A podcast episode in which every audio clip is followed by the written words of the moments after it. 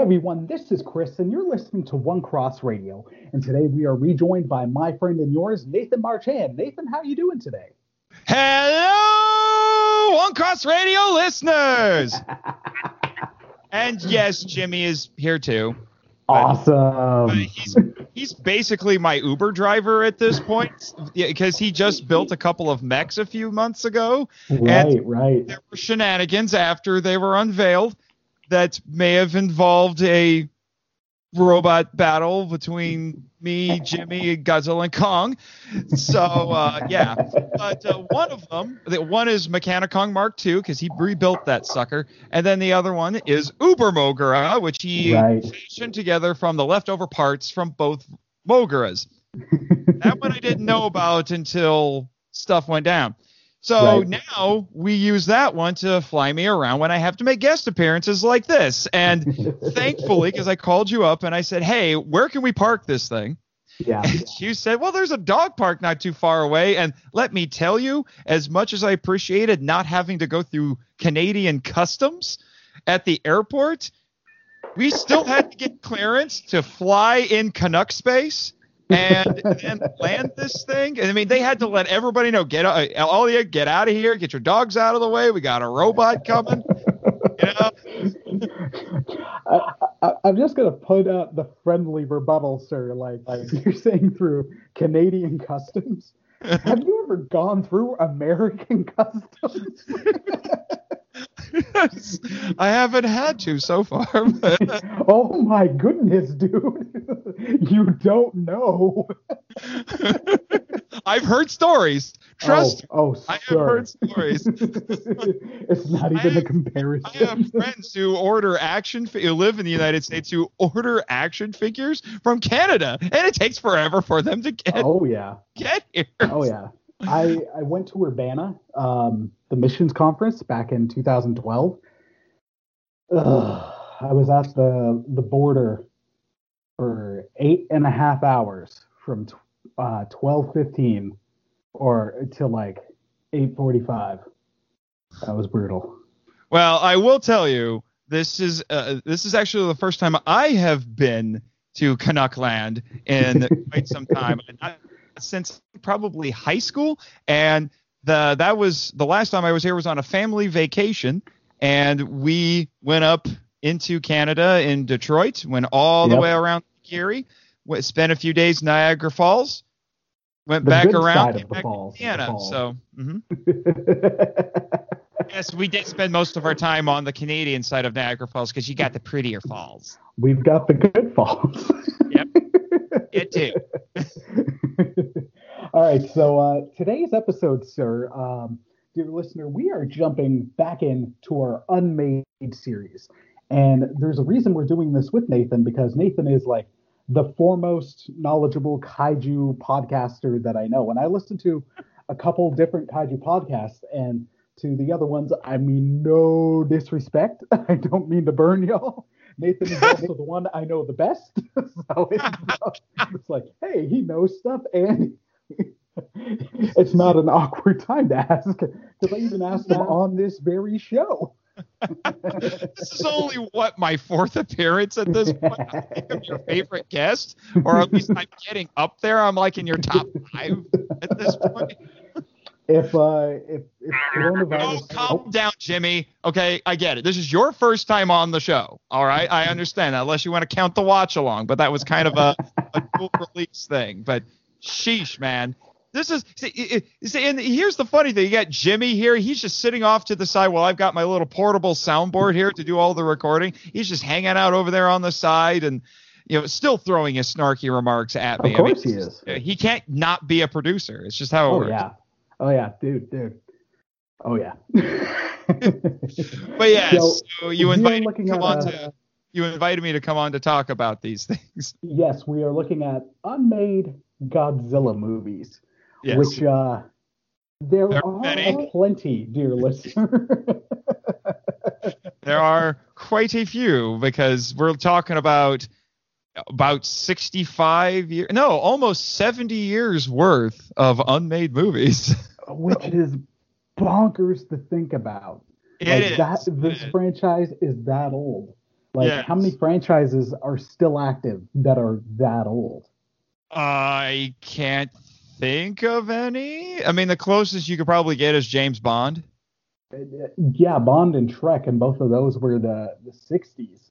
Mhm. Um, yeah, I can't think of anything else that's been going that long, unless when At least not a Hollywood or Yeah. uh, or Japan for that. matter. I mean, yeah, I'm sure if you start dinking around enough in Mexico, you're going to find you know a series of movies by, uh, with starring Mexican wrestlers. That is a thing. or or the uh, or the British soap Coronation Street. That's been on for like forever. Yeah. I have no idea when it started, but it's been Yeah. around forever. Yeah, Wouldn't surprise me if it started as soon as television was a thing. Yes. Um, so actually, listeners, let us know in the comments what's the longest. What's the franchise that's got a similar start date to Godzilla that's still ongoing? Yes. but uh, all that to say, yes, you're having me on to discuss these things. I have been Yeah. described as the kaiju scholar, yeah. which I think some people want to contest. I have a, I know one or two podcasters who want to compete with me for that title. That being said, yes. But I also have to give credit where credit is due. Most of my research on this subject comes from my dear friend John LeMay, who is a you know is a gentleman and a scholar, I must say. I love John. I've been personal friends with him for several years now. He's been on several episodes of my show. Interestingly, he is one of I think maybe Mm, I'll be generous to say five people, not in the world, in the multiverse who like King Kong Lives, unironically. So wow. I know. That's why I had him on the show to defend it because I'm like, Yeah. it's not good. But but anyway, so I Is my there any relation information with him and James LeMay? I don't know. Okay, okay. Just because there's a terri Actually, no, there wouldn't be. Um, uh, James LeMay is a Canadian artist. All right, never mind. you can cut this. But but no, a shout out to James LeMay. He's awesome. but anyway, I uh, owe him a debt because I have been pulling from a couple of his books to compile this list for you. One is uh, the big book of Japanese giant monster movies, the Lost Films, which Mhm, just has had a new updated edition that is massive, showing you right now. Yeah, see, you can't see it, but this is it. a thick beefy boy. Yeah, it's a big boy. Uh, this is almost as big as Godzilla's thighs. But anyway, and uh, this is the new mutated edition. So, and then also he repackaged some of it with a different focus in another Mhm. book that he just put out called Writing Giant Monsters, which I'm actually really excited to dive into more because I'm a writer and I love learning about the writing process for all of these films. Nice, nice. Yeah, and I thought I had something, but my brain farted. So there that went.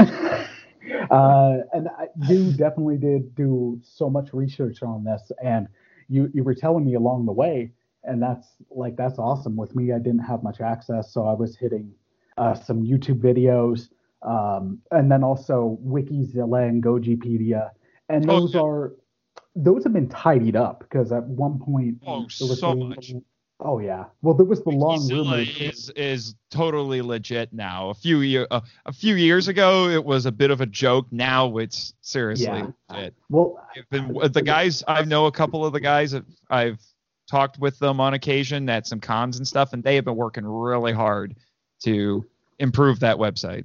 well, how, for a long time there was under the unmade section the uh, the rumored uh, Godzilla versus the devil or Godzilla versus Satan. Which is something that we will discuss today, Oh, wow, there we go. because that is a thing that wanted to exist.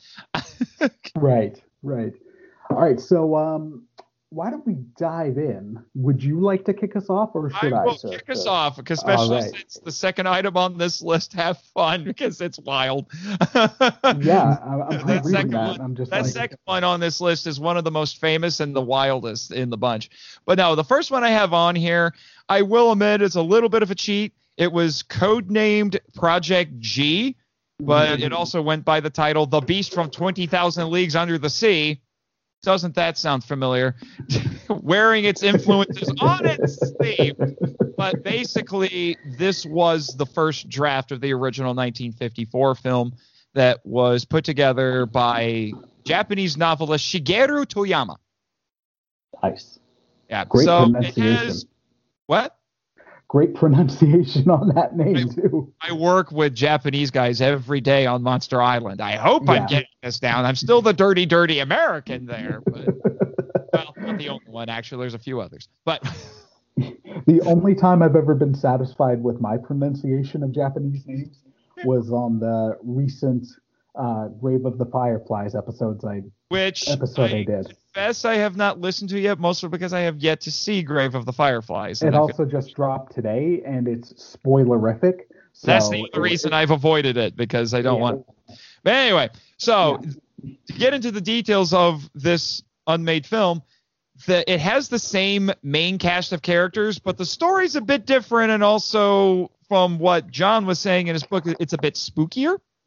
So Emiko, Mhm. who's the one of the main characters who's in the original film, is more proactive in this version. And Dr. Yamane is more eccentric and he's really depressed. In fact, he wears a cape and only comes out at night in this draft. Is he man? the Godzilla at different points would uh, during this process he wasn't the fictional well let me start that over he wasn't the dinosaur that we all know and love he was Yeah. actually at one point going to be a walking whale a lizard with floppy dog ears or a giant octopus I'm picturing some later kaiju's. Like I'm picturing King Caesar mixed with mixed with a blue whale. yeah yeah. And you'll notice a bit of a pattern because Eiji Tsuburaya had this thing for octopuses. They kept wanting to show up in everything and he only got it and got them to show up on a few occasions but he really liked them giant octopuses. It's like him and Jon Peters with the obsession with we gotta have a giant mechanical spider. yes just about. So what's here's the interesting thing though. It does have shades of shin godzilla with the japanese government doing nothing until godzilla comes ashore and causes damage And also, like I said, this draft where wore its influences on its sleeve. It also has some similarities to the Beast in 20,000 Fathoms with Godzilla attacking a lighthouse. And there are scenes. This is interesting, and this almost made it into the final film. Mhm. They actually did film some shots where this happened, but they ended up getting cut. There are scenes of Godzilla eating cattle and other monsters. In fact, if you dig around the internet enough and look in the right sources, you will find a photograph of a special effects scene where there's a cow ha- half hanging out of Godzilla's mouth. It's actually really interesting, but they left that out. In a weird way, I'm kind of glad that they did. Um, the other monsters, especially, just because, don't get me wrong, the other kaiju play an important part of Godzilla. But in that first film, I like that he's uh like it's solo. Well, if I remember right, when I wrote down other monsters, it's usually it's just smaller Right. creatures that he's eating. They're not really the focus. They're just there to get eaten. Oh, kind okay, of okay, the okay. the mega neuron or mega neulon, however you want to say it, in Rodan. You know, the the Right. bugs that you see at the beginning. They're like, oh my gosh, these are terrifying. And then later, guess what? They're just snacks right. for Rodan. I'm thinking of the I'm thinking of the sea lice thing almost from uh From Return of Godzilla, Godzilla. Return of Godzilla. Yeah, yeah. to a certain extent. Which those will start showing up in a lot of these drafts as we go too. Yep. Because it's got to be sea lice. Mhm. Um. So basically that's really all there is to say. It's just it's the first draft. A lot of stuff got kept, a lot of stuff got refined. Obviously, Dr. Yamane was mhm. more of a wizened scientist. He was less eccentric. He didn't wear the cape. I think a lot of this stuff probably would have I think that would have detracted from the sort of movie I think they wanted to make. It would have made it too pulpy, I think, and I don't think it would have become the classic that it is because it needed to be more grounded. Oh yeah. Well, some of the stuff as I'm reading it, it's uh, it reminds me of they've released it. They released it in a novel, I think, but then also in a, a trade paperback comic. Uh, the original screenplay that Lucas did for Star Wars, and it's so different. Where it's like I- it's crazy interesting, but at the same point, you're like, this wouldn't work. Like we would not be I, where uh, we are. I would be With that. curious to actually read the screenplay itself. I've read the comic book series that was inspired by it, and the comic book series was weird enough. yeah, it, it's just those differences. So this is something like it- just because we're talking on made, I'd I'd be curious to see this if they ever like. I doubt Toho would do it um, unless they lean in on the uh, like, hey, let's just because they're going into a Godzilla, a, like a Godzilla verse or whatever they're calling it, and at points they've been like, hey, once yeah, like once a year, twice a year, we're gonna get something out. It's like, hey, drop this, drop this on a streaming service on a DVD, or drop it in a comic book form. Just be like, let's see what this, almost the Elseworlds stories kind of thing. I, uh, I'm yeah, a I, big fan of those. I wouldn't be opposed to this existing, but but kind of like the like the Star Wars, the the uh, the Dark Horse Yeah. comic with the Star Wars movie. Put it out there so people can see what could have been, acknowledging the fact that this is not as good. Oh yeah, no. Like, could you picture like a, a walking whale? Nah. well, that actually goes back to the fact that the Japanese name for Godzilla is Gojira. which is a portmanteau of the Japanese words for whale and gorilla. Yeah. So some people will kind of it, translate the name or transliterate the name, I should say, as something like uh, the whale that walks upright like gorilla or something like that, or walks like gorilla. I'm just like I'm picturing the amazing uh Tokyo burning scene, and you just got this whale kind of like trying to hop around on it. Fire breathing whale. and it's just like, okay, yeah, no, the, Well, the- and, and honestly, if you really want a giant octopus movie, just watch It Came from Beneath the Sea. right. Although that one is technically a septopus, What's a septopus? Just because it actually it doesn't have eight legs. That was a mistake on the special effects. Okay. Wait, uh, so how many? Six, seven? Seven, I think it's Gotcha. seven. Although I think I've heard some people say it's actually a sextopus because it has six, not eight. I don't know. I haven't watched that movie since I was in high school, so That's fair. That's fair. All right, I'm gonna I'm gonna hop on to the next one, and you are absolutely right. This is incredibly bonkers, even by title alone. uh, yeah. So, And uh, I will preface it by saying this is one that actually does exist in some form now. I will explain it.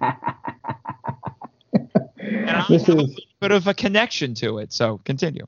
this as like as you read this, you're just like, okay, this is this screams the 60s. I'm like, I'm No, feeling this like I'm was getting uh, this was the uh, this was right after Godzilla raids again, so we're talking late fifties. Right. I'm just but what as I'm reading this, I'm just like I'm getting Batman like the Batman series vibes, the TOS vibes. I know, I know, I know. All right, so listener, uh, I'll, I'll get to reading about it. This is called Bride of Godzilla. Because what? Um, With a question mark. That is actually part of the title. with a question mark. So, yes. Bride of Godzilla. Um, so this was a planned third Godzilla film written by actor and aspiring screenwriter uh, Hideo U- Unagami. Unagami. Thank you. It was so crazy that fans thought it was fake until it was revealed that it was real in 2010. Uh, prehistoric monsters emerge from an underground cavern. Um, you put in your notes like the Hollow Earth, and that's Hollow something that keeps cropping back up. Yeah, well, Um, it's in the MonsterVerse for sure. Oh, and yeah, we do yeah, have, yeah. and there is a small entrance to the Hollow Earth on Monster Island, so There we go. There we we have go, to keep yeah. a close eye on that one. Um, so so a scientist creates a giant naked lady robot to fight the main Naked. Godzilla. Naked as in like a Barbie doll. That makes it even weirder. I'm just making sure you understand what we're talking about. Or maybe Ghost in the Shell. Maybe that's another comparison I could use. Like, are, are we talking like a, um, a Barbie doll that looks like Mecha Godzilla almost? Like, No, it's without the. woman. Pardon? It's an actual. It was an actual woman. Wow. Okay. So it's a lady robot that it's right. a giant robot Barbie doll. Wow. Okay, so they've got this uh, giant lady robot to fight these monsters and Godzilla. The robot woman's name is Eve.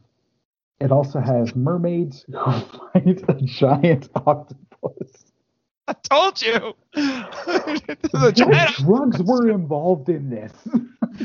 what? What drugs were involved in Oh no, but it must have been good stuff. By um, the way, Tomoyuki Tanaka, one of the big producers at Toho, really up until like the late 90s, or like the 40s to the 90s, he loved this script.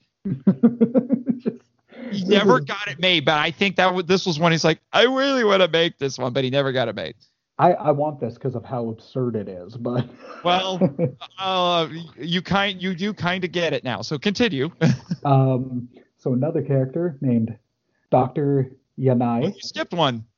Oh, I did? Oh, right. Yeah. Some elements, like giant bugs attacking a village, made their way into Rodan. Uh-huh. Um, and that's something that we've like, I know we'll touch upon multiple times. Toho kind of does this, and other studios have as well, where it's like, okay, this didn't get made, but there was a part of it that we really wanted, so we'll we'll get it in. yeah, there's a lot of that. out, hmm sometimes it works out, and sometimes it's a giant spider showing up in a terrible Wild Wild West movie. um, for no reason whatsoever. Oh, that movie. Um, all right, so another character, Dr. Yanai. Yanai is a Christian. His wife, Rico, was Sheeta's old flame. and Sheeta is the scientist who made the robot. Gotcha. And Eve is built in her image. Yeah, and There's a, his wife is Sheeta's ex-girlfriend. oh my gosh. Um, there's also a robot daughter named Robusume by fans um, that looks like her. Rico's consciousness is transferred in, transferred into the giant robot, which has the daughter's face. I'm getting the ends of Biolante vibes from this. Uh, yeah, I think they were going for Dr. Frankenstein. yeah, no, no. It, it's just every once in a while I'll see something I'm like, they're friggin' vibing from Biolante on this. Uh, uh, so, yep, there's Dr. Frankenstein comparisons. Godzilla is described as smiling at one point. um, what? The bride then breaks. Yeah, I, I, I should have mentioned this. They brought Anguirus back for this one. They wanted to. Yeah, and uh, there's a there's an entire underground world when we're talking about the Hollow Earth cavern thing. It's it's like it's very Jules Vernian. Well, no, Edgar Rice Burroughs, I should say. um, the bride banks a, breaks Anguirus's jaw and rips out his throat and swings Godzilla around by the tail. Okay, here's where it gets really weird. um, Godzilla then falls in love with her when his ray doesn't hurt her. Um, Dr. Sheeta says a wedding is imminent because it is the foreplay of love to be beaten. so there you go, fellas. There's Um, there you go. The It ends- what's the way to a woman's heart? Let her beat you up. That, that there you go. Don't do that. Or, uh, or apparently you have to fall in love with a woman you can't beat in a fight. That's what you need to do. So there oh you go. my gosh. Don't take love tips from this movie. Don't. um, it ends with Godzilla and the bride going back to the Hollow Earth, where she detonates an H bomb inside her, destroying the Hollow Earth, um, and presumably Godzilla inside. Yes. Um, too expensive. Oh, that's why it didn't get made. It didn't get made because it would have been way too expensive to do. Yeah. Well, yeah. As you're reading this, you're like, "What is this?" Uh, it was adapted into an audio drama on Kaijusaurus, and your friend Danny Demana voiced Dr. Sheeta. That's what I said. So there are a few of these that have been picked up, and they now exist in some form. And in this case, it was the the Kaijusaurus podcast, which is, if I remember correctly, is based in Scotland. and the, they took three of these movies and made them into basically like 30 40 minute audio dramas and this was the this was the third of the three that they made and yes my friend danny demana got on it as dr sheeta and i actually did ask them if i could audition but i don't think they got my message so I wanted. um this might be the most bonkers thing i've ever read not not not fully, Uh, but it's up there uh, this is just a taste of what's to come my friend I'm not kidding you. That is that is probably at least in the top five of zaniest ones, but there's still more to come. Oh yeah, no, no. It's But uh, this I- is the the first time I've read it all in one go. Like I've been aware of it and I've been aware of bits and pieces of it, but all of it together, I'm like, what is this? My brain hurts. like, Yes. And the weird thing is, I want to watch it. I do. Listen to the audio drama. Listen to the audio drama. It's very entertaining. And before we move on, just because we shouted out this audio drama, uh, these two aren't related to what we're talking about, but they're excellent audio dramas. Uh, I got to sh- shout out the Carl Dutton podcast. If you look up on uh, Spotify, uh, I believe they're on other podcatchers as well, most others, if not all. But I found all the episodes specifically through Spotify. Uh, his X Men, the anim- his X Men audio drama is I've is listened to a few episodes of that. It's actually really good. and the the Power Rangers audio drama he does is my favorite Power Rangers thing going right now. Like I it's Just finished season one of that. it's phenomenal, or Mm. more phenomenal, in because you have to. But Yes. yeah, uh, listeners, if you're a fan of either of those, check those out. Just a, a little content warning: there are some things that they do, uh, and it happens with Power Rangers because also, I mean, it's uh, they're high school students and they don't idealize them as like paragons of virtue. Um, Well, uh, I don't know if I'm allowed to say this on your show, but uh, Scorpina be horny. I'm just saying. Scorpina be be bad. Uh, and there- there's um, I'll do a little teaser for you. There's something coming in, in the season two kickoff where you're like, what? so, all right, let's uh, let's move on, shall we? Okay. Um, So the next, this next one is a little bit interesting. The this is the volcano monsters. This was technically going to be an American film, believe it or not. This was an American film. Well, okay, let me start that over. You can cut this Well- out. Sure. I was also gonna actually. I'll wait till you're you're going in. So. Okay. This would eventually became the dubbed version of Godzilla Raids Again. It was made, and it was made by the same studio that imported that film. Which, by the way, listeners, if you don't know, Godzilla Raids Again is the second Godzilla film. It was made and released within a year of the original. Yeah, yeah. Much like uh, Son of Kong was, where they're like, "Oh, money." Yeah, put it out there. So it was written by a guy named Ib Melchior. I hope I said that correctly. Who went on to write Reptilicus. Shout out to my pa- my MIFV Max member Damon, who was just on a recent episode of my show. He loves Reptilicus, but wow, Reptilicus. so Godzilla and Anguirus, because those were the monsters in Godzilla Raids Again. They are basically what this would have done is it would have taken the monster footage from the original movie with a little bit of new stuff, and then they would have made a whole other story around it with brand new characters. And They- but and- they weren't going to be oh, sorry. Godzilla and Anguirus. They were just going to be a T-Rex and an Ankylosaur wrecking San Francisco's Chinatown. By the way, San Francisco's going to show up a lot in these as well, just so you know. and And here's the interesting thing. the suits from that movie were sent overseas to California for them to use. Because they were going to film a few new scenes with those suits. And the, uh, the story features an old scientist, his beautiful assistant, and a jerk soldier hero named Steve McBain. yes, McBain. Why are you talking about my muscles? They, they my muscles are happy that they know you are talking about me. Upon closer inspection, these are loafers. and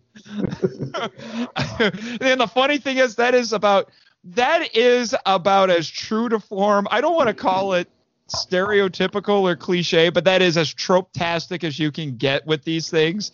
Yep. So much so that I have co-written a kaiju novella that uses that exact same setup of characters plus a few more. But yeah, so just think about that. Godzilla would have just been a T Rex, and Anguirus just would have been an ankylosaur. I'm a little more willing to believe that Anguirus can just be an ankylosaur because that's basically what he is. Yeah. But Godzilla is some bizarre new species of T Rex. Because he can breathe fire and he has giant spines on his back. What were they thinking? well, and then the uh, so this one came up in some of the videos I was watching, uh, and as I was reading about it. So the the studio that was going to make this went bankrupt, and then they also lost the suits. yep. And part of this also, um, I mentioned this on a, a recent solo quick thoughts podcast. I just can't remember the name of it, but there was one podcast where some people were saying like uh, maybe Godzilla shouldn't be made by an Amer like made by America because it's not their story. It doesn't impact. And they were they were pointing to the 2014 version as like they they don't want to take the blame for the atomic bombings and blah blah blah. Um, but I'm like, well, one, that movie wasn't passing the buck. They had established in that movie like Godzilla had existed for a long time. It's not like the 1998 one where it's like, oh no, it was France instead. Um, Freedom Prize and such. Um, well, in there, uh, okay, this will be the one. This will be one of the few defenses I will make of that movie. In their defense, there were French nuclear tests in the mid '90s that were making some headlines at the time, that's and fair. France is technically a nuclear power. So no, no, that's that, that's fair. That's fair. Um, also, Philippe Roche, one of the well, only thing in movie. So well, I was going to say, uh, French roast. I mean, I'll, I'll defend Jean Reno and Hank Azaria in those in that movie. Uh, how many years are we at now? Over 20 years later, I still want that spinoff. I want that spinoff with those two. Just That's those coming two. up.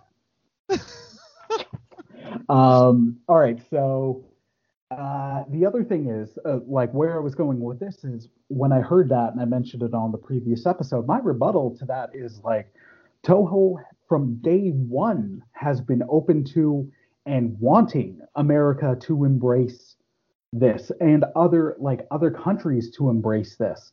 Um, this one in particular, like why they were fine with sending the suits in the adaptation, was Godzilla was not he he was not what he is today. Uh, he was not even what he was at the height of the of the Showa era yet.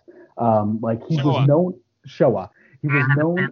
See, Jimmy's correcting you too.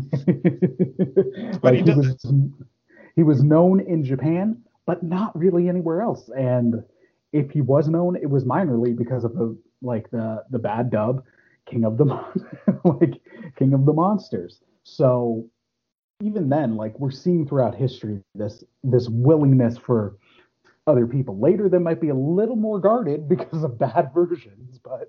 so what you're saying is History shows again and again how nature points up the folly of men. Is that maybe the folly of the states trying to adapt concepts? yes, but uh, eventually got it. They eventually I, I, did but I will. I will also say if you watch this dubbed version of Godzilla Raids again.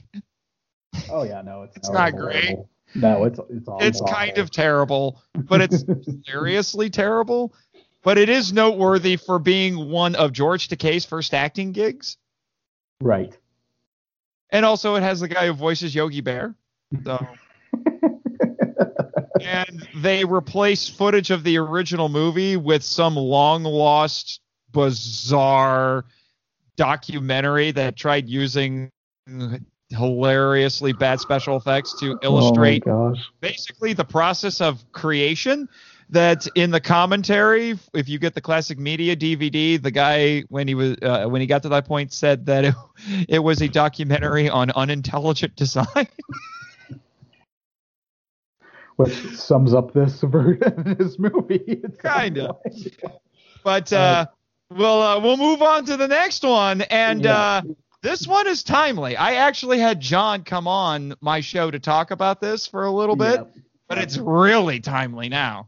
Oh, I know, right? Because it's uh, later this month.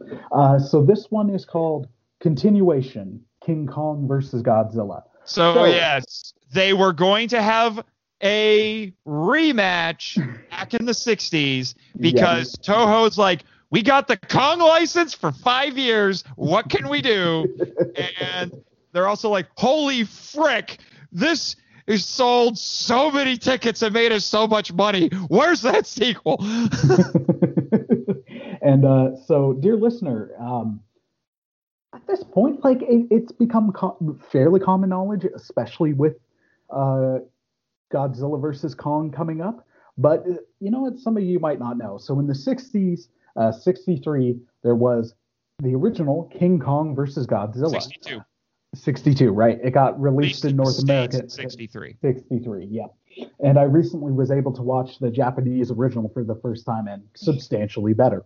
Um, it is. and uh, so that one is, I'll say, I, I enjoy it a lot, but it's also very much a product of its time. There is it, stuff you will not ever see again, and rightfully so like giving kids cigarettes or something like that. Um, I think that was actually, I think there was that was part of the satire because that's yeah. that a, the Japanese version of the original movie is very much a satire, and I think that was part of it. well, and also it's it's also very it's weird how timely that that satire was, right? Like the the desperation for ratings and doing whatever you yeah, can. It's because like, that was right that the beginning familiar, of the Japanese economic miracle when Japan's economy was booming. Right. So right. they made this movie to satirize all of that, and a big part of it was television, so because television was a new thing at the time, and yeah, it's it's tremendous. If you get a and chance, watch it. If if they don't somehow, uh, I'm they're bound to reference it, but I'm curious if Godzilla versus Kong is going to recreate the iconic tree in the throat shot. I would love them to, although I've heard some other people other people point out, and this is actually kind of a funny observation, with how ridiculously crazy that Warner Brothers and Legendary are getting with promoting this movie. They're like they're doing exactly what the original movie was satirizing. right. well, this irony is not lost on us. We're still in a pandemic. There's money to be made. um, all right, so so this sequel includes King Kong adopting a yeah, human well, baby. I should oh mention gosh. this uh, this treatment was written by Shinichi Sekizawa, who was one of the go-to screenwriters or Toho back in the 50s, 60s, and 70s. The other one that you'll, you'll see this name sometimes too on this list is Takeshi Kimura. Want to point that out. Sekizawa um, wrote this treatment, and he wrote King Kong versus Godzilla. So uh, Kong adopt adopts a, uh, a human baby who survives a plane crash in Africa. He develops a psychic link with him. um, Godzilla's That's body is just how John was phrasing it, because basically he just follows the baby everywhere. Right, right. Um, this is something we I, I like this part because this is something that kind of shows up in the next Godzilla Mothra movie, versus Godzilla, which yeah. was by Sekizawa. uh, Godzilla's body is washed ashore in mud and put on display at a theme park. Kong follows the child when he's taken back to Japan, and roles are reversed because Godzilla is revived to fight Kong. A poison Kong decoy is used on Godzilla, and he enters the final battle by swimming through lava and emerging from the mountain. All right, that would have been awesome. Uh, they fight on Mount Aso and disappear into a. Pardon? So I think it's ASO. ASO. Uh, they fight on Mount ASO and disappear into a volcano, ending in a tie again. Or actually, no, the last time Kong technically won. Won. I know. Um, I can agree. I've given up. I've given up on that argument. Oh, it's either. Kong one. At least you're not buying into the old urban legend that there's two endings. Yeah. No. Well, to, to me, Toho said like, no, Kong won, so I'm like, I gotta go with that. Now they're saying it's a tie. it. You can't make it um, and then, yeah, uh, you noted John LeMay uh, thinks some elements carried over into Mothra versus And uh, you also missed the part where uh, Kong would have fought a giant scorpion. How'd I miss that? Oh yeah. which would have been epic, but I can tell you right now it would have been very difficult to do because I mean they needed 20 people just to operate the Kumonga puppet in Yeah. Son of Godzilla. You imagine trying to do a scorpion because then you have to worry Um, about the tail and the ha- and the claws and as well as the hey. legs. Uh, just So some of the psychic stuff, I don't like. I'm not saying they deliberately recycled it for later, but some of this psychic connection reminds me of what we're gonna get in the uh, the Heisei era. Uh, well, actually, I wasn't thinking that. I was thinking we might be seeing something a bit like this in Godzilla versus Kong with that little deaf girl. Right. Yes. No. No. That too. Like that. I'm like, oh, in the trailer. But then in later Godzilla movies, I'm like, oh, you eventually got it's like a connection. Yeah. Um. And all right. So Just so you know, there there's going to be a special premiere for Godzilla versus Kong on the island, and Little Gia has been invited to the premiere. So. nice. mhm. Nice. Uh, why don't you kick off the next one, sir? Oh my gosh, we have so many to go. I know, but I do want to say I would have actually been very curious to see this, especially with this very new take. Well, not new take, but variation on the Kong story. I would have been very curious to see that. So, yeah, that's actually one I, I kind of would like to see adapted in one form or another. But then we get to Fra- Frankenstein, Frankenstein versus Godzilla. So Frankenstein versus Godzilla. This is an early I'd also like the continuation. I, I'd love to see that in uh, like animate it. Do it as an animated cartoon. Or a comic. comic would be nice, but if you could do it as a, uh, anime, I'd love it. Um, all right, back. Anyway, yes, Frankenstein versus Godzilla. This is an early concept that eventually became Frankenstein Conquers the World. Have you ever seen Frankenstein Conquers the World? I have not. Ah, uh, I do recommend it. It's a little hard to track down, unfortunately, but the the the out of print DVD has actually dropped in price, so it's it's only like it's not a pound of flesh. It's more like six ounces maybe of flesh, so you can buy it. So, uh, so uh, this treatment was by future Star How Trek much is that in Smackaroos? yeah. this treatment was by future Star Trek writer Jerry Sohl, and the script was going to be by Takeshi Kimura. So we have a young Dr. Bowen who is a character in Frankenstein Conquers the World. Yes, Jimmy, played by your favorite guy in the world, Nick Adams. you and that man crush. You know that guy's dead, right? But anyway. oh, doesn't matter. Whatever. So, a young Dr. Bowen witnesses the Hiroshima bombing. Frankenstein's heart is seen crawling on the floor, leaving a trail like a slug and growing like a fetus. what? It even eats a mouse. oh my god. Now, just to explain, since you haven't seen Frankenstein Conquers the World, something like this does make it into the movie. Frankenstein, uh, the Frankenstein monster's disembodied heart is at Hiroshima right before the bombing.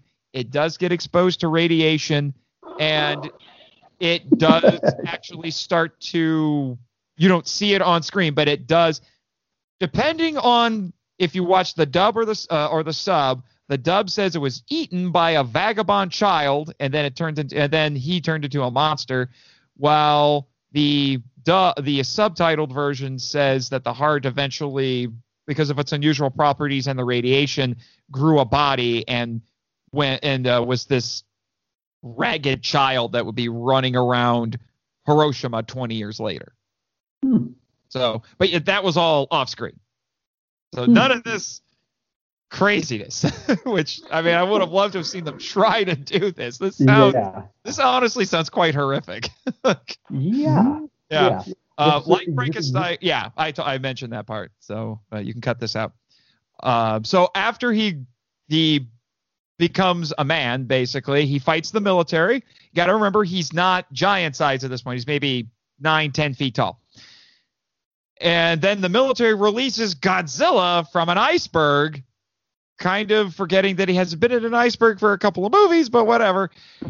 And agitates him to get him to fight Frankie. That's how I put it in my notes. Fight Frankie, because Mhm. Frankenstein's on the island and we call him Frankie. Frankie tells uh, te- uh, ta takes Sueko, who's one of the other characters who does make it into Frankenstein Conquers the World. Oh crap! I forgot the actress's name because I was make, going to make a joke with Jimmy, but I can't remember the actress's name. yeah. uh, uh, yeah, he takes her captive and protects her like he's King Kong. Yeah. So that's just some of the crazy, uh, some of the things that happened in this movie. No one is sure why it didn't get made, but it was a decision by the American investor because. You need a second? Uh, you can keep going. I'm just trying to let Luna in. She just walked up to the the door and just started squeaking. okay. Hi, Loons. Hi. Oh, oh, yeah, nice doggy, nice doggy. She she needs love. Yeah. anyway, because this was one of three movies that was being produced by Henry G. Saperstein, and he was help investing in it.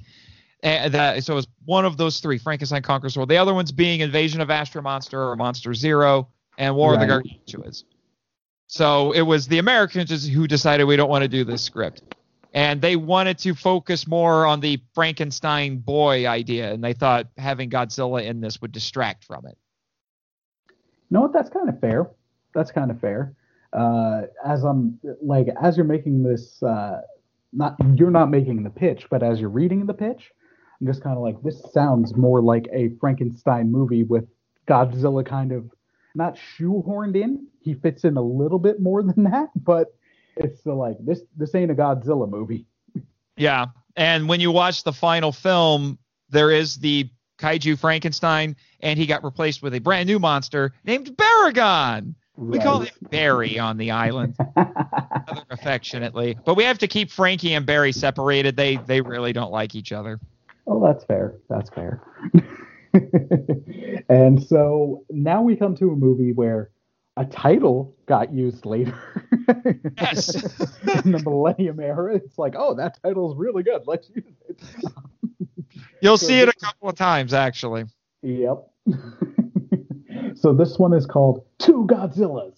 Exclamation point. Tokyo SOS! Exclamation point. Yes. So it's an early draft of what became Son of Godzilla. It was written by a woman named Kazue Shiba.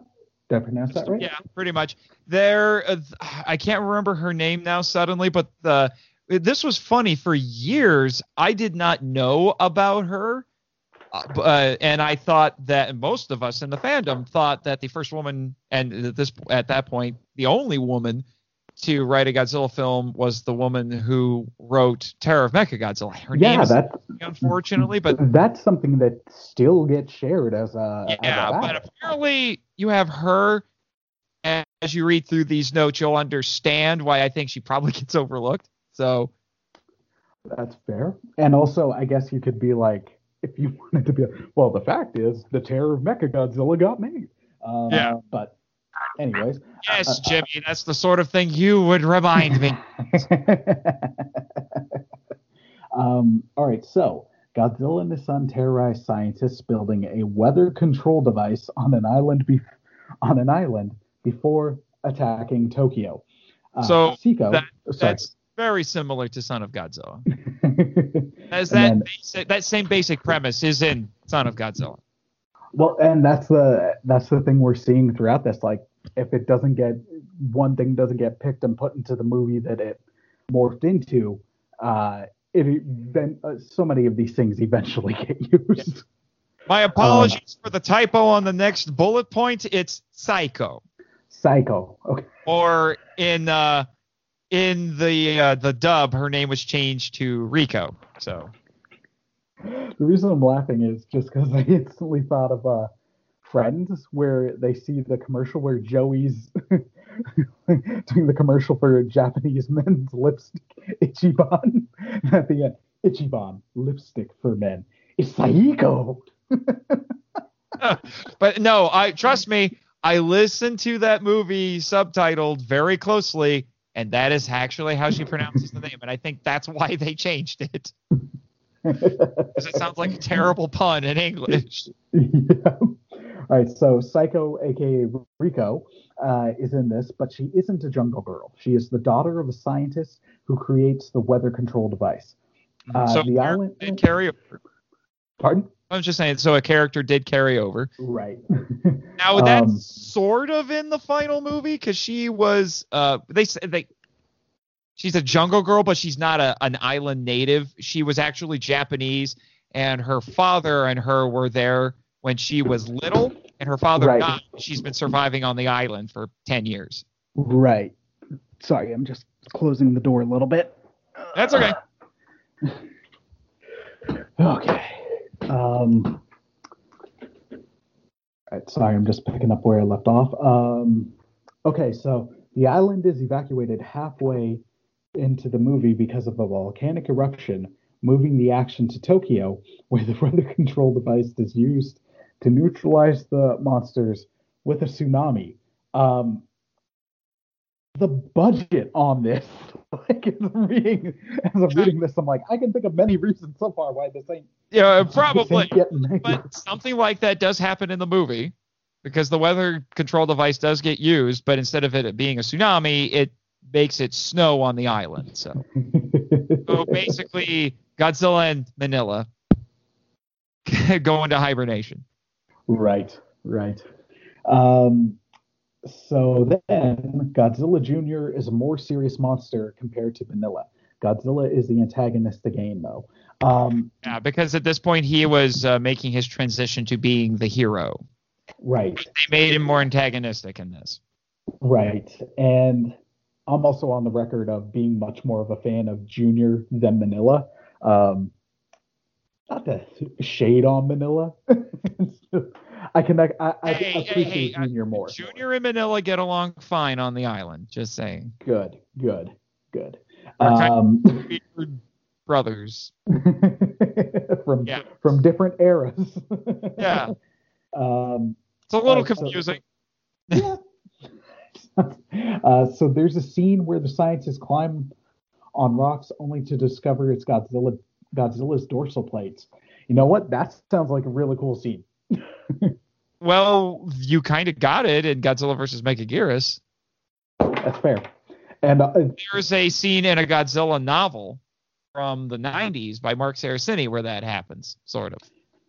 and it immediately made me think of uh, the unmade American Godzilla movie before the 1998 one, but then also the early parts of 2014's Godzilla, where it's they're not in Godzilla, but they're in the are they it, like they're in the dead Muto or the dead one of the Oh, early on, they find a they find a hollowed out husk.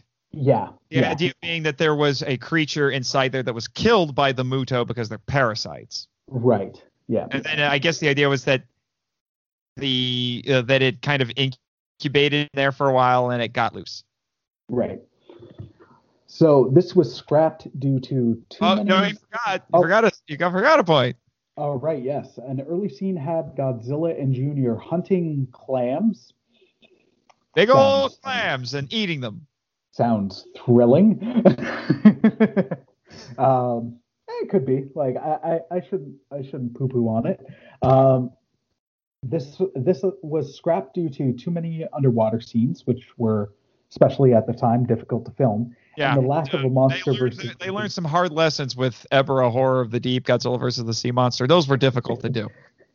um, and the lack of a monster versus monster climax, which, especially at the time, I can understand. Because, well, by that point, it was Godzilla. Like, the Heisei era gets nicknamed the Versus era. Hey, say, he says. I knew it. I knew it as soon as I said it. I was like, I'm gonna get it from Jimmy. Jimmy, I'm sorry, I got it right earlier. I dropped the ball here. I, I am not my producer's keeper. I'm just saying. My bad, Jimmy. My bad. My apologies. Um, yeah. So at that point, like, you're not gonna get a, a non-monstery ending. So I, I understand it, but there's I w- I'm not the biggest fan of Son of Godzilla. It's all Uh, right. yeah, it, but there's there's parts of this where I'm like, you know what? I this is one where I'd be like, yeah, you know what? Comic book form, like Yeah. a comic or uh, I don't know if I'd want it and like because I love the comic book medium, but there's somewhere I'm like, you know what? I don't know if this would necessarily work as an anime, but a comic, I think a comic would capture this really well. That is the perfect transition to our next one, comic. Exactly. Exactly. I So, almost want to give this one to you. I almost do, but I'll do it. I'll keep going. right, sir. But this might be, at least nowadays, I mean, Bride of Godzilla is a really well known one, but this might be the be- the most popular one. Oh yeah. This whole list now. Oh yeah. And that Absolutely. is, yes, people, this almost existed. Batman meets Godzilla. Uh, to make it even better, it was developed by the team that made Batman 66 and would have featured the Adam West Batman. yep. Yep. also, Robin and Batgirl and Commissioner Gordon. I wonder if they would have lifted the uh, the restrictions they had on Batgirl not being able to really kick. Probably. Japanese aren't going to care. Yeah, no, that that Actually, a, probably would have been an American film, but that that was the restriction I learned about. They're like, no, you got to make Batgirl very very feminine, and you can't have her kick or punch like Batman and Robin do. So it's got to be these light little kicks. And I'm like, really? oh my gosh. Yep. 1960s TV censorship is silly. Oh, oh, yeah. Anyway, so there's a bit of a complicated backstory to this thing. There is there has been a 38 page script by Sekizawa, but no one knows if he for sure wrote it. It would have been written two months before the show premiered, although some people say it could have been known by the people at Toho. And for what I understand, when the show got imported to Japan, it was popular. Uh, well, that one, that show was in, incredibly popular world over. Like as much as, Five minutes. like as much as, like I don't, I, love hate's the wrong word, but for a while because I'm like that's, and I still have some bones with it because as much as I, I dig it for what it was, but that's still like that's still what people think of when they think of Robin. I'm like, Yeah, no, Robin's such a great character. Except it's not the show's fault that it's actually true to the comics as they were at that moment. Okay, there's a whole slew of other reasons why that show the was the way it was that we are not going to get into because No, this is I, I can't I can't I can't fully blame the show, but it's like like Super Friends. Super Friends was a terrible show, but how long did it take for Aquaman to get out of the stupid Super Friends? yes. Anyway, Anyways, most, the the primary source for this thing is actually a treatment by a producer on the Batman 66 show, William Dozier. Mhm. So William Dozer. There you go.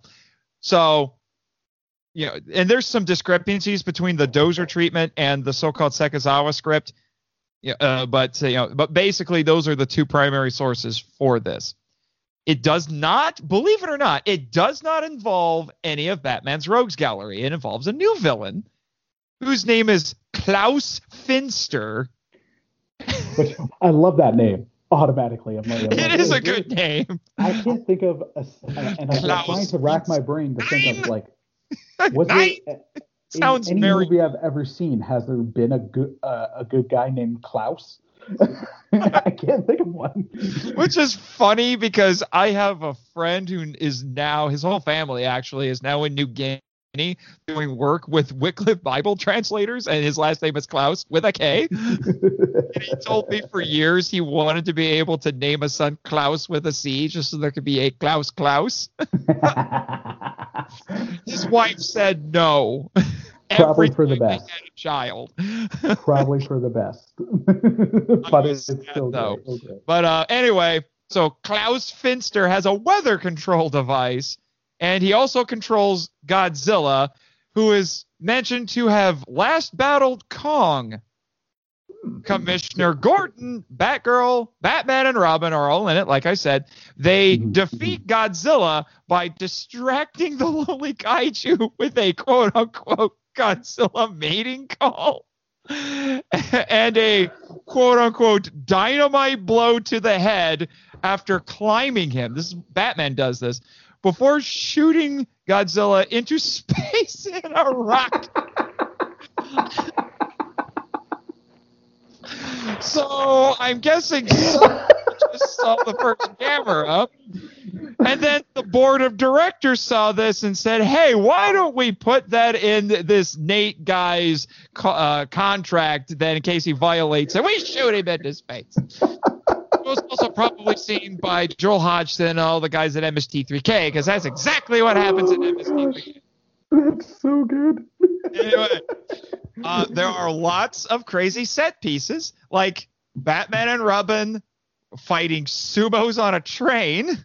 Right. running naked i- through a bathhouse, but still wearing the cowls to honor tradition. Yes, Jimmy, you told that story already. Yeah, you did that once. and Bruce and Dick fighting samurai kabuki actors. oh my gosh. Uh, Batman gets infatuated with. Wait, no, I excuse me. I'm going to back this up. That ro- note is incorrect. That it's not Batman. It's supposed to be Godzilla. So you can cut all of this out.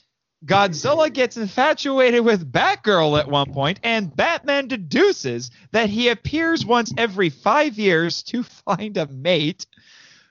One ending even had them defeat Godzilla by making a giant female robot Godzilla who is carried off into the sea by Big G.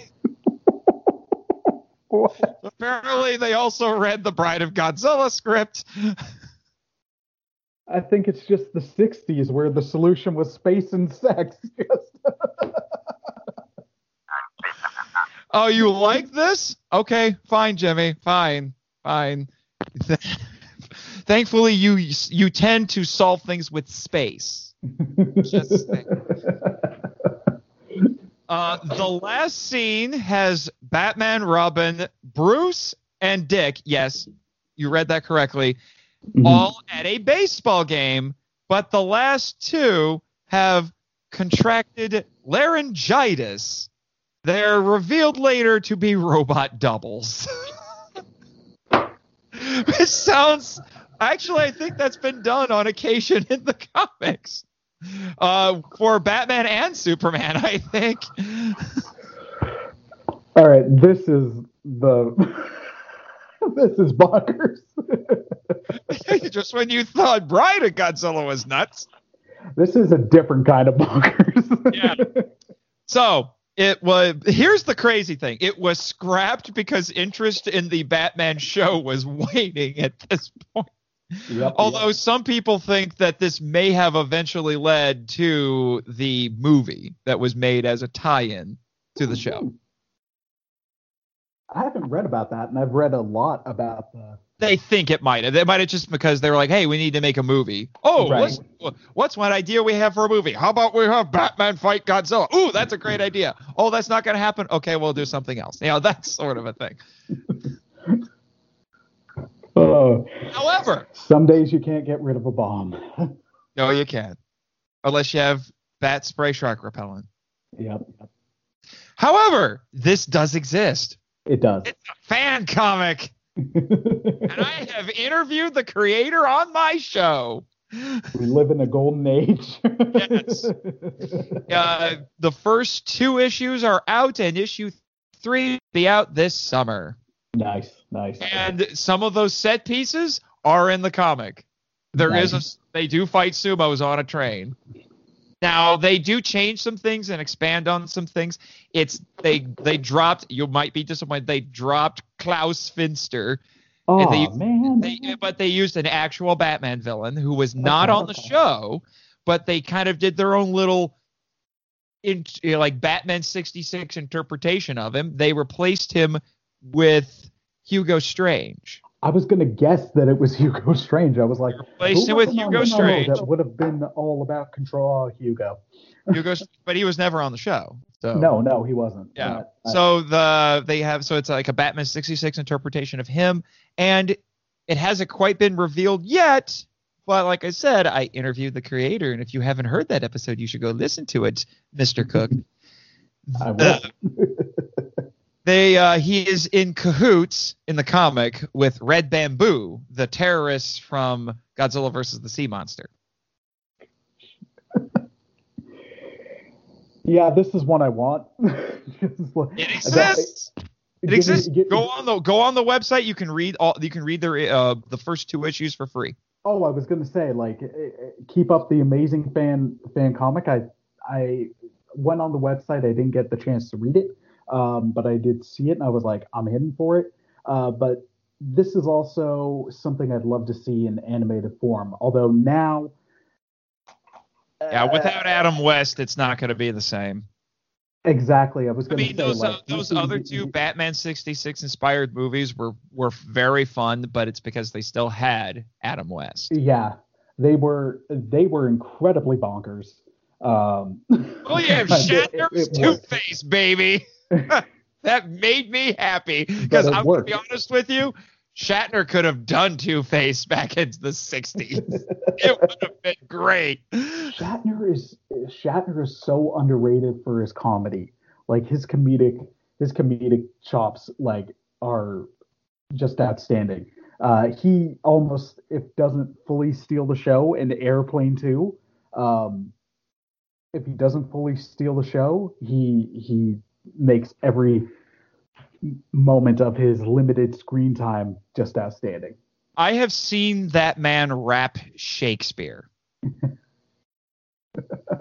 Because of course he did. Watch watch the movie Free Enterprise. He raps Shakespeare. Because he's He William also Shatner. tell, he also tells one of his fans while he's being bullied because he's, so he's a, he's an illusion. It's the it's in the Mhm. kid's imagination. He's getting beat up for showing up at school wearing a Starfleet uniform from uh, from TOS. And well, no, he's getting beat up, and it's partly because he was wearing that. And then Shatner's like, "What are you doing, kid? This isn't worth it. It's just a TV show." Okay, fine. Why did why is the kid beating you up? He said he said Han Solo could kick Captain Kirk, uh, could beat Captain Kirk in a fight. And then Shatner has this really long pause, and he looks at him and says, "Go kick his butt." I'm censoring it for the kids, but that's basically what he said. yeah. All right, I'm gonna I'm gonna carry us on because we got a lot to go through. Uh, Yes. A lot to go through, and we're on a time crunch. uh, so the next is Lost Filmation Godzilla series and movies. So these Yeah, were just attempts. give a little bit of uh, a little bit of background. Uh, Filmation was involved with making the King Kong show. Oh, no, excuse me, that would have been Rankin and Bass, but they were Yeah. an animation studio. Right. Um, so it was failed attempts at making animated spin-offs for Destroy All Monsters. No, after Destroy All Monsters. after Destroy All Monsters. Sorry. Um, their model would have seen the King Kong show, Would have or been. would have been the King. I just can't read or words. Um, this But would that's, have been. because, that's because you're Canadian and you say things wrong. But Oh, sir, sir. it's been, not bean.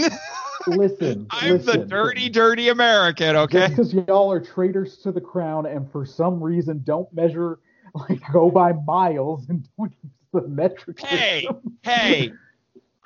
You're not part of uh, the British Empire anymore either. It just took you longer. we still honor and we have universal health care anyways You're not gonna lose your house going to the hospital. Moving on. This is the most political I've gotten on a podcast in a while, and This I'm not a- even the one bringing it up. yeah. Anyways, um, But yes, So- you've established before you enunciate like a Brit. It's okay. this would have been a series and two compilation movies. Um, it was scrapped because Latitude Zero underperformed, and Toho rushed All Monsters Attack, aka Godzilla's Revenge, to have a New Year's movie. Um, and you added that uh, John LeMay theorizes that some elements might might be in that film, like Minilla's size changing. Mhm. Because there's uh, some stuff kind of like that apparently in some of the ideas they were kicking around for these. And But so, is that you know how there are animes that will do compilation movies where they take they take either whole episodes or excerpts from episodes and kind of edit them together into a movie. That's basically what this would have been. It would have been a TV show, and then they would have edited together some movies and put them out in theaters. so it would have been a cartoon version of Gamera Super Monster. Don't remind me. I'm still stuck in the year of Gamera. Not looking forward to that one. um, it's uh, yeah. I don't want to park here too long, but I'll say like so far, uh, and I'll, uh, to give it, I got to give it another shot. I I do. I wasn't that infatuated or thrilled with the uh, Godzilla anime trilogy, um, but I've I've heard better things, so I do want to give it another shot. Um, Listen to my episode on it. You might have a deeper appreciation. I have. I've listened to your episode. I've also listened to Bex's episodes, um, which you were Oh, on. those were great. We were that was those were the nicest podcast episodes I heard on that trilogy. 'Cause we all we all liked it on that show, and we were very nice to it. And more people need to be nice to the anime trilogy.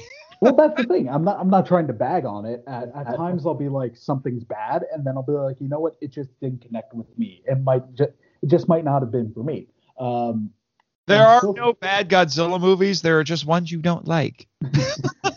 uh, I don't know if I go that far.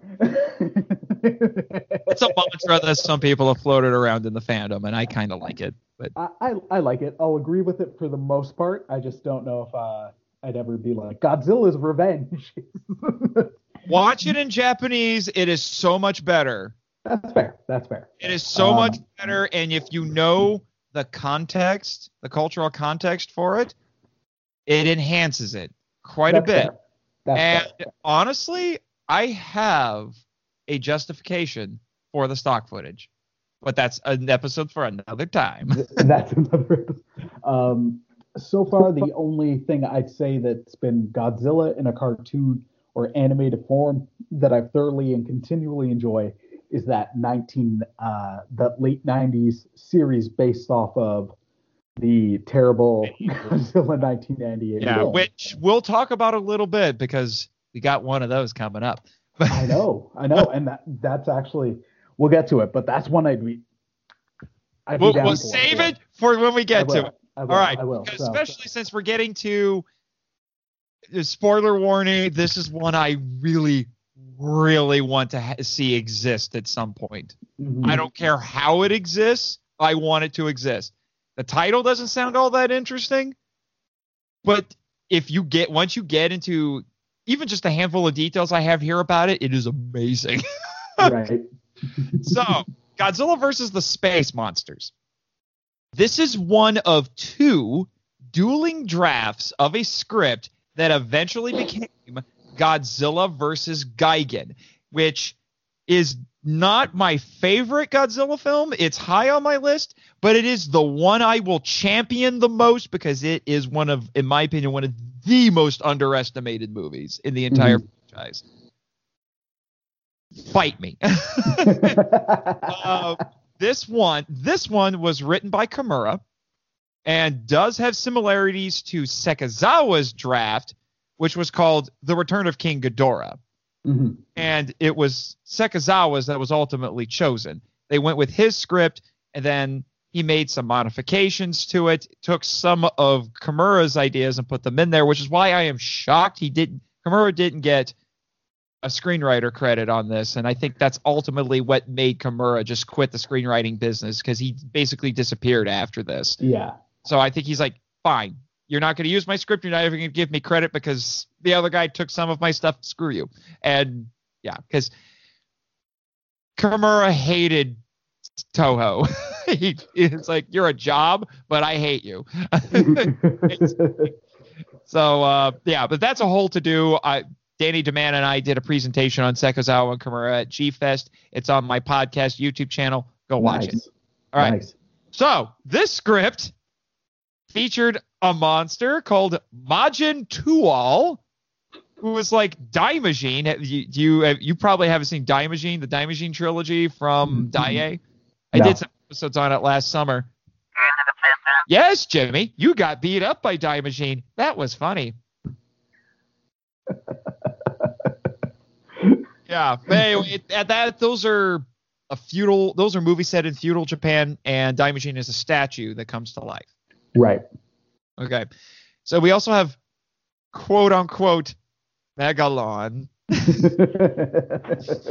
The only but the only details we have about Megalon uh, is that he has eyes on the ends of antennae. That's it. And the main villain of this movie is an evil alien brain. Yes, I just said that, named Miko, and he tries to conquer the world using TV propaganda.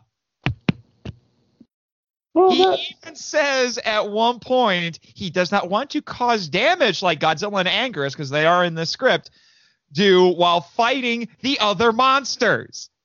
So he tries to turn humanity against Godzilla and Anguirus. And he sends human emissaries out to spread his message. And at the end of the movie, he uses Ghidorah as his chariot. And this is the moment that he reveals that he is, in fact, a disembodied alien brain. Poor Ghidorah, man. Poor Ghidorah. Always being jockeyed by people. Yes. Always being brain controlled. Yes. Gigan is in this. Mm-hmm. He appears while destroying satellites, which, interestingly, was a concept used by Marc Cerasini in his books in the 90s. And obviously, like I said, Anguirus is in it. The main characters are an inventor, a pilot, and two stewardesses, flight stewardesses, one of whom is an evil android. Naturally. And it takes place in Science Land, which is not an amusement park like in the final film, but a research facility. And interestingly, the name Miko is used uh for an alien in the video game Super Godzilla on the Super Nintendo. Yep. And if it isn't obvious already, the reason this didn't get made is because it would be way too expensive. I want this to exist Yeah. so much. Yeah. Give me I an mean, animated version of concept, the whole concept, it's like it's it's a very pulpy story with a lot of social commentary. Mhm, and mhm. I would have loved to see this. It's especially interesting when you know that Takeshi Kimura was a card-carrying communist. So the idea of him writing about an alien brain using propaganda to take over the world. Bonkers. I mean, I, I want this so bad. we live in a we live in an age where like content is just constantly being made. Do it. Just give this an Yeah. animated form. And also, um, I can't. I had to be brief with these notes, but uh, John's details over what the characters and such do. It sounds like these characters would have been really fun as they're running around trying to do stuff to deal with all of this. So I'm just, and you know, just like the ridiculous number of monsters and just, oh my gosh, I just, ah, now, now there is a kind of a Daimajin pastiche that does make it into some Godzilla related media, which was actually during the Dark Horse comics. There is a one off issue that has a giant statue, a samurai statue that comes to life and fights Godzilla. I forget what its name was. I think it's like Gakido Jin or something like that. So something like Majin Tuol does show up eventually. Always with the Majin. Um, we've got so many more. We gotta. We're gonna Yeah. pick up the pace. yeah. All right, here we go. All right, so- with this title. this one is uh, the run-on sentence. The movie. Uh, Godzilla, Red Moon, Erebus, Halflon, No Man's Land of the monsters, aka Godzilla versus Red Moon. Um, in Okinawa, Godzilla fights the angry parents, one from space, one from Earth, of a baby monster killed by evil entrepreneurs. They want Erebus because her blood has miraculous properties. Yeah, Erebus is the mom. Gosh. It may have involved uh, to Tsuburaya. All right, Tsuburaya Productions, who took the concepts and made Daigoro versus Goliath to celebrate their 10th anniversary in 1972. Yeah, it's Tsuburaya Productions, for those who don't know, was founded by Eiji Tsuburaya, who was the big special effects guy at Toho for the in the 50s and 60s. Uh, he unfortunately died in 1969, and they are the studio that makes Ultraman. Uh, getting a shin treatment coming up. Yep. but that's a different episode for a different. time. Yes, but I'm just Um, letting everybody know that's what this is. So this would have been an interesting collaboration. It would have been, yeah. And Ultraman's huge in Japan. Huge. Ultraman's Uh, an institution. um, some reports claim that the Son of Godzilla suit was to be used. And that I call has- that I call that thing Frogzilla because it is the ugliest Godzilla suit ever. oh, but uh, now when you say Frogzilla, you're making me think of like Throg when they made Thor into a frog in the comics, Oh and it weirdly God. worked. Uh, now I'm just picture like picture uh, a frog, but with Godzilla's tail and the dorsal fins atomic breath when It it ribbit. fan artists. exactly. Um, so it was more in common with Gamera versus Baragon because it's more about the news, mo- the new monsters than the hero monster. Um, it's learned Barugon. Barugon. um, it's learned that smog weakens Red Moon, so Tokyo is encouraged to pollute more. Uh, Yeah, Red that Moon would not fly Red today. Moon. Oh, so Erebus is the mom is the mommy kaiju, and Red Moon is the daddy kaiju, That would definitely And not fly. Halfon. and Halfon is the baby. Oh my gosh. Um, it's learned. Oh wait, I read that part. So it's rumored to have a love. Oh my gosh, it's rumored rumored to have a love scene between Red Moon and Erebus. But all that happens is they stare at each other, nuzzle, leave, and the baby shows up later. I'm kind of automatically glad right now this movie didn't get made because the furries would have a field day and you wouldn't be able to escape wait. this fan art. Like it would Wait. seep in everywhere. Wait, Uh, you must be corrected. They- They would be scalies. That is the actual. Scalies. All right, my apologies. My apologies. And listener, uh, just trust that there's people who are into in every way things that we're not ever going to talk about on this podcast. So don't Google that. Let's just move on. Yeah. or if you Google it, make sure the safe search is on. But don't do it. Do yourself that favor. Yeah. Um, But basically, so all of that happens, but Godzilla doesn't show up until the end. naturally. the end. And he just shows up at the end, basically. And, um, and John LeMay theorizes that it wasn't made due to the ambiguous natures of the monsters. That, and I can think of Yeah. many other reasons. Well, yeah, but yeah, but because the opponents in that one really aren't evil. They're not Yeah, bad. yeah. They're just like we're just doing our thing. So All right, let's carry on. yes. So now we have, and this is you'll notice that there's a lot of themes in this because we just mentioned that it, that one would have started in Okinawa. Well, we have another one in Okinawa. So here's another pattern that we see going on. This is the early 70s. You have to remember. Monsters Okinawa converge on. Okinawa. Showdown at Cape Zanpa. Godzilla, Mothra, and Anguirus battle a giant robot named Garugan, made by evil aliens. It's basically the first draft of Godzilla versus Mechagodzilla. I'm like, I've seen this one. yeah. Uh, it was pitched by Sekizawa and written by Masami Fuk- uh, Fukushima, a science fiction writer who helped with Matango. It was set in Okinawa because those islands had just been returned to Japan, and a 1975 World's Fair called the Okinawa Ocean Expo would take place there. So Okinawa was big at this point. yeah. Hence why Godzilla vs. Mechagodzilla in 1974 is set in Okinawa.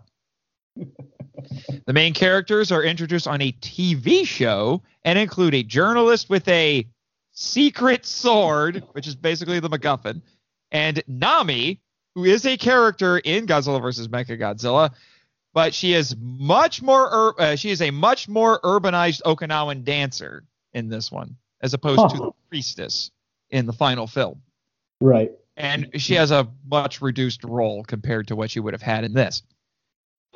The alien villains masquerade as a corporation and want to. This is great. They're not trying. This is okay.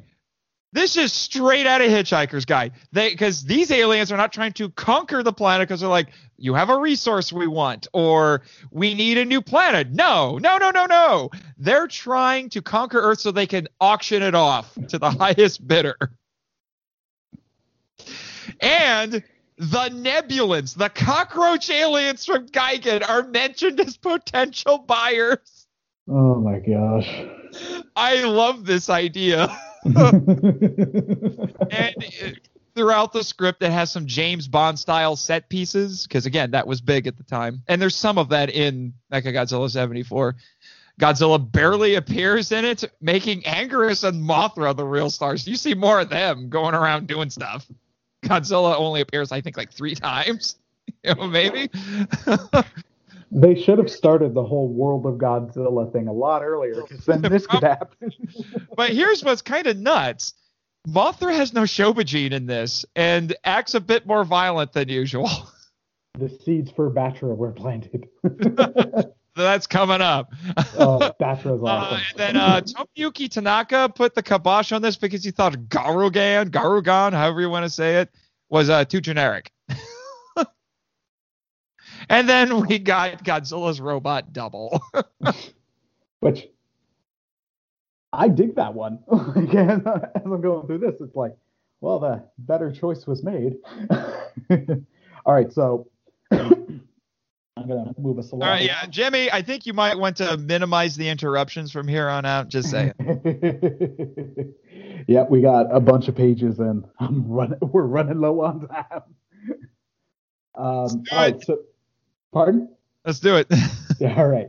So next one is Hedorah's counterattack and Godzilla versus Ghidorah. Is this one title? All right. So, oh, okay.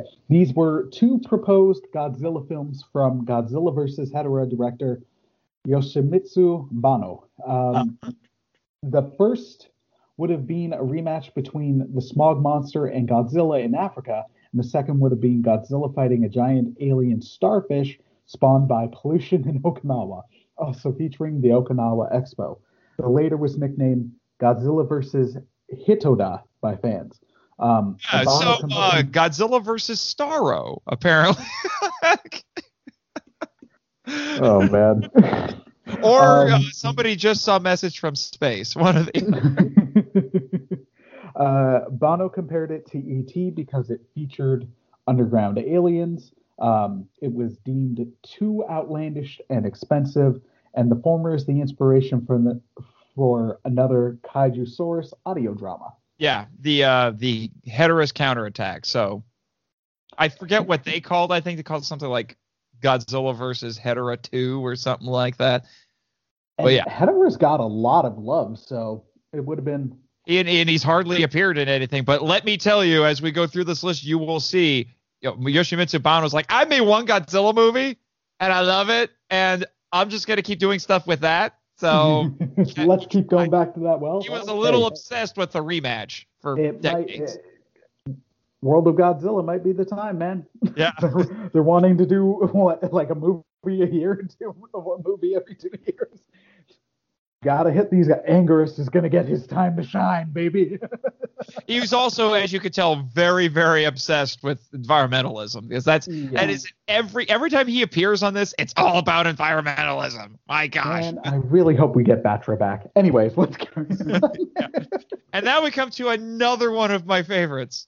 yeah, The title sounds ridiculous, but I love it. dude, it this is title called- makes me. I'd be like, you get my money off the bat right now. Just from don't the have to see anything, just for the title alone. okay, the title of which is Japan's SOS: Godzilla's Suicide Strategy. Like what? Gotta love those uh, those Japanese titles. So Oh, yeah, Godzilla yeah. battles an invisible robot monster, Chameleon, who is made of special metal, making the human. Indeed, Jimmy. Maybe you should build this thing. No one would know you ever built it. You could just tell people he's in your garage, and no one would know. um, making the humans think. So Godzilla fights this thing, and it makes the humans believe that Godzilla is no longer the good guy. He's no longer the hero. He's turned on him. That's one of the Nah. I love this. He then battles Chameleon and Gigan while blind. I will explain that a little bit more as we go. It never got beyond some log lines and a three page treatment by Hiroyasu Yamaura. All right. The so here's some of the things that happen in this movie. Aliens invade the prime minister's house and demand he sell them land in Japan. The Mysterians, anyone? Seriously? The prime minister laughs it off, and someone later suggests it was a terrorist disguised as an alien. Huh. I love this idea. I would actually prefer that it really was just terrorists pretending to be aliens. That would have been so interesting. The main characters are a reporter, a photographer, a scientist, and a pilot. The reporter, here's what's a little bit different though. The reporter is a woman and her photographer is a man. And Emmy, the reporter, is in a Godzilla 54 style love triangle with the scientist and the pilot. Naturally. So Can't there's those great drama triangles. for you right there. Gigan is mysteriously resurrected because he died in Zone Fighter, which was an Ultraman style TV show that uh, Toho was producing at the time that actually had uh, Godzilla and King Ghidorah show up in it. Oh snap! I didn't know about that. Yeah. Good luck finding it though. it's never been released. Internet archive. I'll see if it's there. Um, and can now now Gigan has a new superpower. He can make hurricanes. The go-to of the flying kaiju. Yeah. And Chameleon is said to have a giant rotating saw That's something that Gigan has. uh, on his belly. Yeah. Some sources say Godzilla can see Chameleon because he's a tetrachromat, which is a real thing, by the way. okay. It's a real thing in nature. He can see more. He, uh, he has more light receptors, so he can see a broader range of light. But the treatment says that the robot alerts Godzilla to its presence using sonar. I think Godzilla being a tetrachromat would be a little more interesting. Yeah. So here's the part that just that sells me on this. I mean, there's already some interesting stuff in here, but this is the part that sells me on this concept. And I want this to exist so bad. Godzilla fights Chameleon. So besides the fact that the you know the th- humans think he turned on him, the humans because they think he turned on him hit Godzilla in the face with a chemical weapon missile that blinds him. The aliens rejoice that they've made Godzilla public enemy number one at this point. And then, like I said, Godzilla has to fight both Chameleon and Gigan at the end of the movie while blind. So he's basically Zatoichi. And if you don't know who Zatoichi is, Zatoichi is a Japanese film character. He's almost like a James Bond because he's been in a gazillion movies since the 60s. And he's a blind swordsman. I didn't know about him. there you go. There's a whole bunch. There's like I said, there's like about as many Zatoichi movies as there are Bond movies. and apparently Godzilla is fighting them using sound. That's all that the script says. That's all the treatment, I should say, says. I like that. I want this to exist yeah. so much because of the whole idea of playing on the concept of of you know uh, Godzilla turning on the humans and they don't trust him anymore so they're paying attention to continuity and then he has to he has to fight while blind at the end and it's just so interesting. I want to see this. I really really want to see this. And you know what's brilliant about it? I'm amazed that they didn't think that this could work because they wouldn't have had to build another suit technically. Because Camelia Gong's invin- is invisible. Exactly they, and they could have just recycled the Gigan suit. Why didn't this get made? It's I something don't that know. it's something that should. Um, and it's also something where a little bit of it we got in Mechagodzilla. Like We did. that, that That's intro, the thing. so. No one is quite sure when this was put together. Yeah. None of the sources for it have dates on it, so they don't know if it made before Mechagodzilla, which means some of it found their way into that movie, if it was made afterward, so they were just recycling some stuff. Uh, so then, uh, next up we have the Godzilla revival meeting of 1978. So just to provide some context, uh, listeners, at this point Godzilla was on hiatus. Um, Terror of Mechagodzilla was his swan song. Um, it wasn't officially like canceled or anything like that, but uh, Japanese cinema was on a bit of rough times financially, like across the board. And as much as by this point in the Godzilla films, they were being made as cheaply as possible, that's not an insult because, like, Terror of Mechagodzilla is it's a very underrated um, underrated Godzilla movie. I actually watched it recently. I was like, man, this is a great note for this era to go out on. And Uh, it was actually my first Godzilla film and remains one of my favorites to this day. to me, in a lot of ways, it feels like it's got some of that darker edge that the the Heisei era does, and it's out of all the out of all the the Shawa Shawa Shawa. I know Jimmy corrected me earlier, so I'm just covering my bases.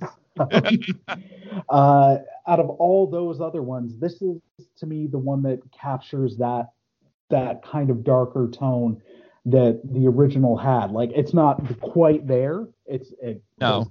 they're very different films. Yeah, But and there's a lot of things in Terror that brings it full circle. you Exactly. Because you have Akihiko Hirata playing a scientist again, but now, th- but this scientist is the villain, Yeah. and uh, he dies at the end. Spoiler warning, and you know, there's there's a lot of thematic things that come back in Yeah. Terror. and ter- like terror is uh, to me it's it's a great one um, but it's it's just to provide that context so that ended in uh 70 75. five okay right 75, but Tomoyuki Tanaka wanted to bring Godzilla back at some point. The initial plan was to put Godzilla out to pasture for 10 years or so. Then they would Yeah. try. But Tanaka in the meantime was trying to get more ideas for movies. and it's something that and that's a that's a thing that toho does with godzilla repeatedly uh it's at they'll hit a point and they'll be like sorry they'll hit a point and then they'll uh they'll be like you know what it's time to take a break and it's never fully like hey they're gone um but that's just uh, to set this so because this is a list of several um one that we hinted at earlier um, that just never like never got there. In in the interim between Terror of Mechagodzilla and what would eventually be Return of Godzilla or as released in America or North America in 1985 Godzilla Returns. Um, so these were stuff that were pitched in that gap. So um, this produced unmade concepts including Godzilla versus the Devil you heard me right um, Godzilla versus Gargantua, the later was made into an audio drama by Kaijusaurus. Yeah, Um, so- uh, my notes will explain what that is in a second. um, so it was held by Tanaka with Banno and Ken Tsunoda from Tsunoda. Toho and Sunoda. Sunoda. Tsunoda, um, and several outside critics. No one knows what exactly got what exactly was discussed, but several unmade projects came from it, such as Godzilla, God's Angry Messenger. I dig that title a lot. um, it had aliens create Godzilla. Don't like that part. had aliens create Godzilla by experimenting on dinosaurs, uh, putting him in suspended animation, and he hatches from an egg in present day as the Last Judgment. Parts of that I like. Like the- Godzilla being this, uh, like this sounds a little bit more like the force of nature aspect, and that I dig. I, Um, almost sounds like it's supposed to be like Godzilla is the embodiment of the wrath of God, like he's the specter or something. I'm getting I'm getting Gamera um, Guardian of the Universe vibes a little bit. So I, that one color me intrigued. Um, well, the thing is, is I think somebody was just like, that's such a great idea because there's a lot of projects I think that came out of this meeting, and to a small, to a lesser extent, some of the projects we're, we'll get into after this that were yep. off of that concept. um, so then the next note has uh, Ryan Mitsu, Rio. Ryu and wh- how No, do you pronounce his Rio. last name? Rio. I, I, I'm done, man. Rio. Uh, Mitsuse. Mitsuse, perfect. Rio Mitsuse, I got it. Uh, wrote one draft where Godzilla and Nessie, yes, that's right, the Loch Ness monster Nessie, uh, were created by aliens on Venus of all places. Calm down, Jimmy. Calm down. I know Venus triggers you, but that's okay. and he admitted strange lights. Um, dinosaurs commit suicide upon hearing Godzilla roar. He also makes people in a village commit suicide. It has it also has Godzilla interacting with people in Atlantis and King Nimrod and the Tower of Babel. Yeah. So it's this really dark, dark film where Godzilla has apparently been appearing throughout the course of human history. Yeah. If people or uh, basically anything living hears him, they kill themselves. Is I'm just what? yeah. um, there's aspects of that I like, and then there's other aspects I don't. It And I have a feeling some of that must have been Yoshimitsu Banno's influence because it reminds me a bit of Prophecies of Nostradamus, which he wrote and was the uh, second unit director on.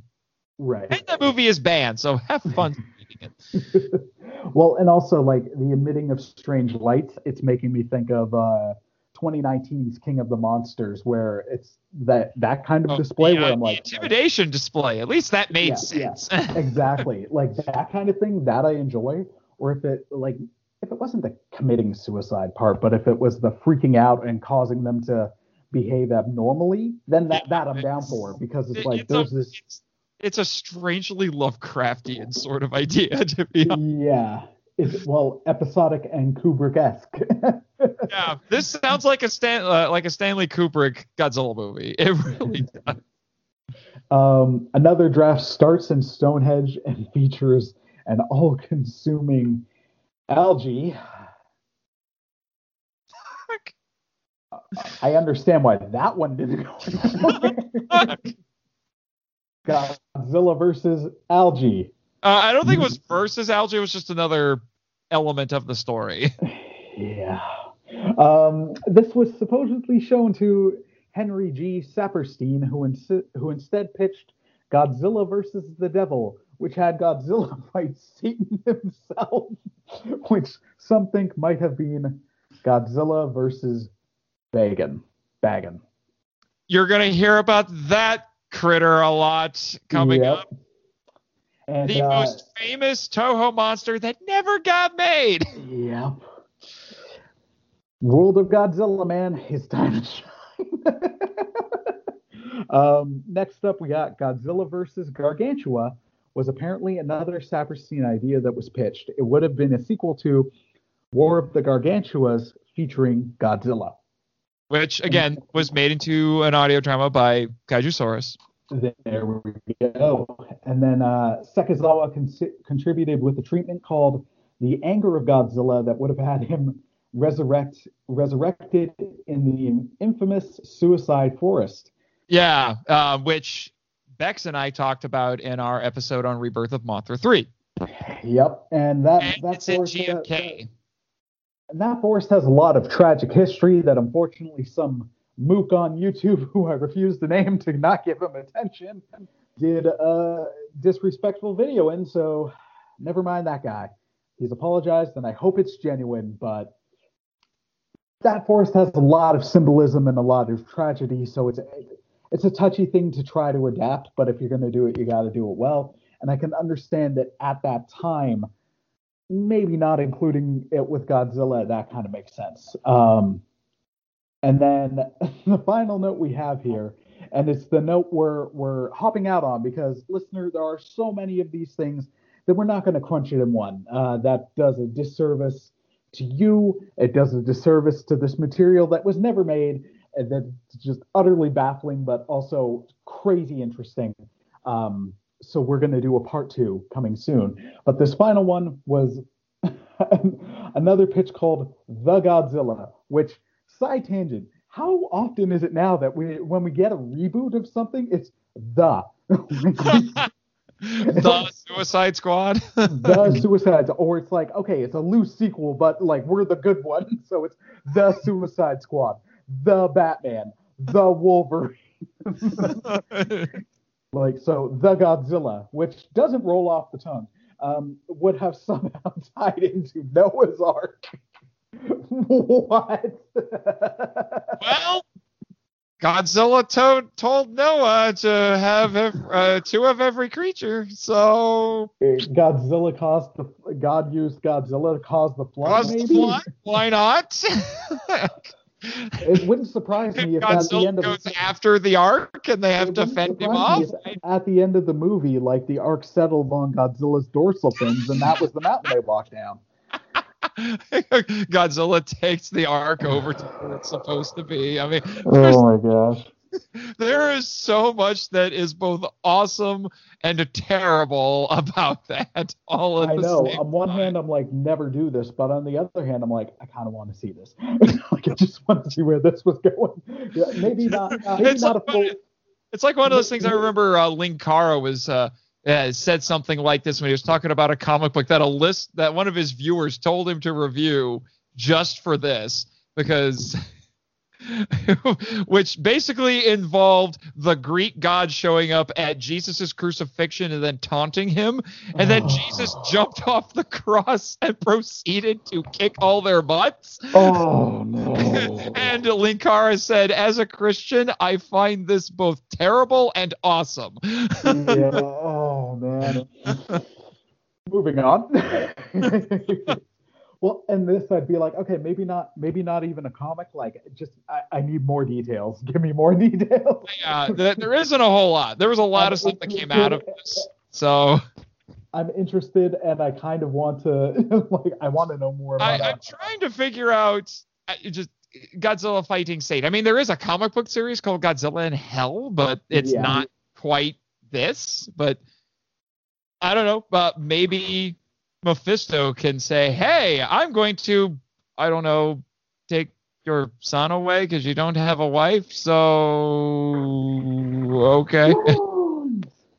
Wounds! ah, doggy. Sorry, one sec. I was. Uh, we're wrapping up now. We're going to do a part two next week. That's me. Oh, Mrs. Cook. Nathan says hi, hon. All right. Um, I don't remember your wife's name because I'm terrible. okay. It's okay. All right. So I think that's a that's a good point to wrap it. Uh, Luna is also desperate for play, and I owe this puppy. Um, so, dear listener, we will be back next week with part two, where we're jumping into more recent of the Unmades. We're jumping into what's probably my my bias era of Godzilla, the the Heisei era. That was my gateway, um, and it's my favorite Godzilla design. And anyways. yes, Jimmy, I'm not looking forward to trying to convince the Canadian Air Force to let us fly that robot through here again. So we'll we'll make a deal. We'll make a deal. Yeah, Our we'll Air Force deal. isn't that big. Our Army isn't that big. It's like six guys drinking some Canada Dry in a ice fishing with hockey. Like Uh, yeah, I mean, uh, I mean, given the exchange rate, if any, if one of the airplanes in your Air Force crosses the U.S. border, it uh, it turns into you know like a drone or something, doesn't it? I mean, our, our our soldiers are keepers of the peace. Although when they do fight, they fight greatly. But that's a different topic for a different time. All right, so uh, dear listener, thank you for listening. Be sure to check out the episodes that Nathan plugged on here, and uh, we will also continue to be plugging next episode Yes. when we come back with part two of Godzilla Made. Uh, Godzilla Unmade. Hope you guys enjoy, and God bless, my friends. Take care. sayonara. Peace.